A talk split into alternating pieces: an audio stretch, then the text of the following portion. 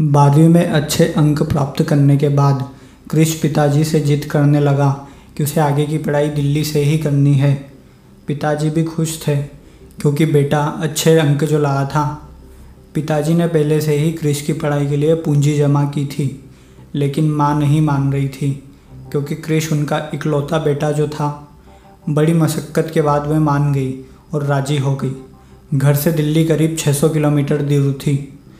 पिताजी क्रिश को दिल्ली तक छोड़ने आए और कॉलेज में एडमिशन और कमरा दिलाकर घर की ओर चल दिए। क्रिश ने जिस हॉस्टल में कमरा लिया था, वह हॉस्टल अभी नया ही था। वहाँ पर बराबर सुविधाएँ तो अभी उपलब्ध ही नहीं थी। बिजली भी एक तार डालकर अस्थायी थी, लेकिन ये सब तो ठीक था। लेकिन क्रिश को ये नहीं पता था कि हॉस्टल जिस स्थान पर बना है, वहाँ पहले कब्रिस्तान था। रात हुई। हॉस्टल नया होने के कारण वहाँ खाना नहीं बनाया जा रहा था तो क्रिश मार्केट से खाना खाकर आ गया। क्रिश को सोने से पहले पढ़ाई करने की आदत थी। रात की करीब एक बज गई थी, लेकिन नई जगह होने के कारण वह सो नहीं पा रहा था। ऐसे ही आँखें बंद करके पड़ा रहा। करीब पंद्रह बीस मिनट बाद उसे पायल की आवाज़ आने लगी। वो आवाज़ हॉस्टल के कैंपस से आ रही थी। उसने सोचा कि यह उसका वहम होगा। लेकिन कुछ समय बाद वह आवाज़ फिर आने लगी। लेकिन इस बार वह आवाज़ तेज थी। क्रिश डर गया। लेकिन करता तो करता क्या? किसी तरह सोना चाह रहा था। लेकिन उसे ऐसा लग रहा था कि खिड़की के बाहर कोई खड़ा है। वह भगवान का नाम लेने लगा और सोने की कोशिश करने लगा। थोड़ी देर बाद उसकी आँख लग गई। सुबह हुई, वह कॉलेज जाने के लिए तैयार होने लगा और कॉलेज से आने के बाद उसने यह बात हॉस्टल के वार्डन को बताई, लेकिन उसने इस बात पर ध्यान नहीं दिया और उसे अनसुना कर दिया। क्रिश ने भी इस बात को ज़्यादा नहीं बढ़ाया। दूसरी रात क्रिश पढ़ने से उठने ही वाला था कि फिर से वह आवाज़ आने लगी, लेकिन आवाज़ के साथ किसी बच्चे के रोने की भी आवाज़ आ रही थी।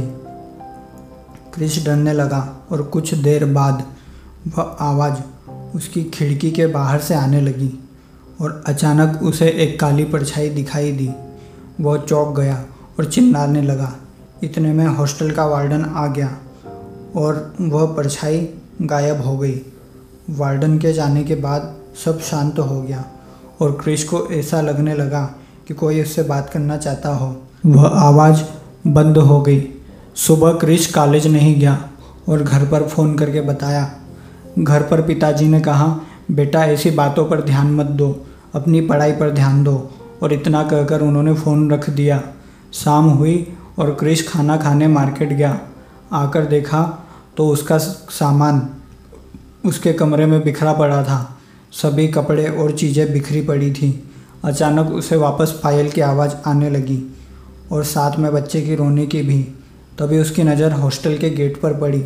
वहाँ एक औरत काली साड़ी में अपने बच्चे को लेकर इधर उधर चल रही थी। उसकी आँखें लाल थी, हाथ और पैर के नाखून बड़े बड़े थे। वह हॉस्टल के अंदर ही आ रही थी।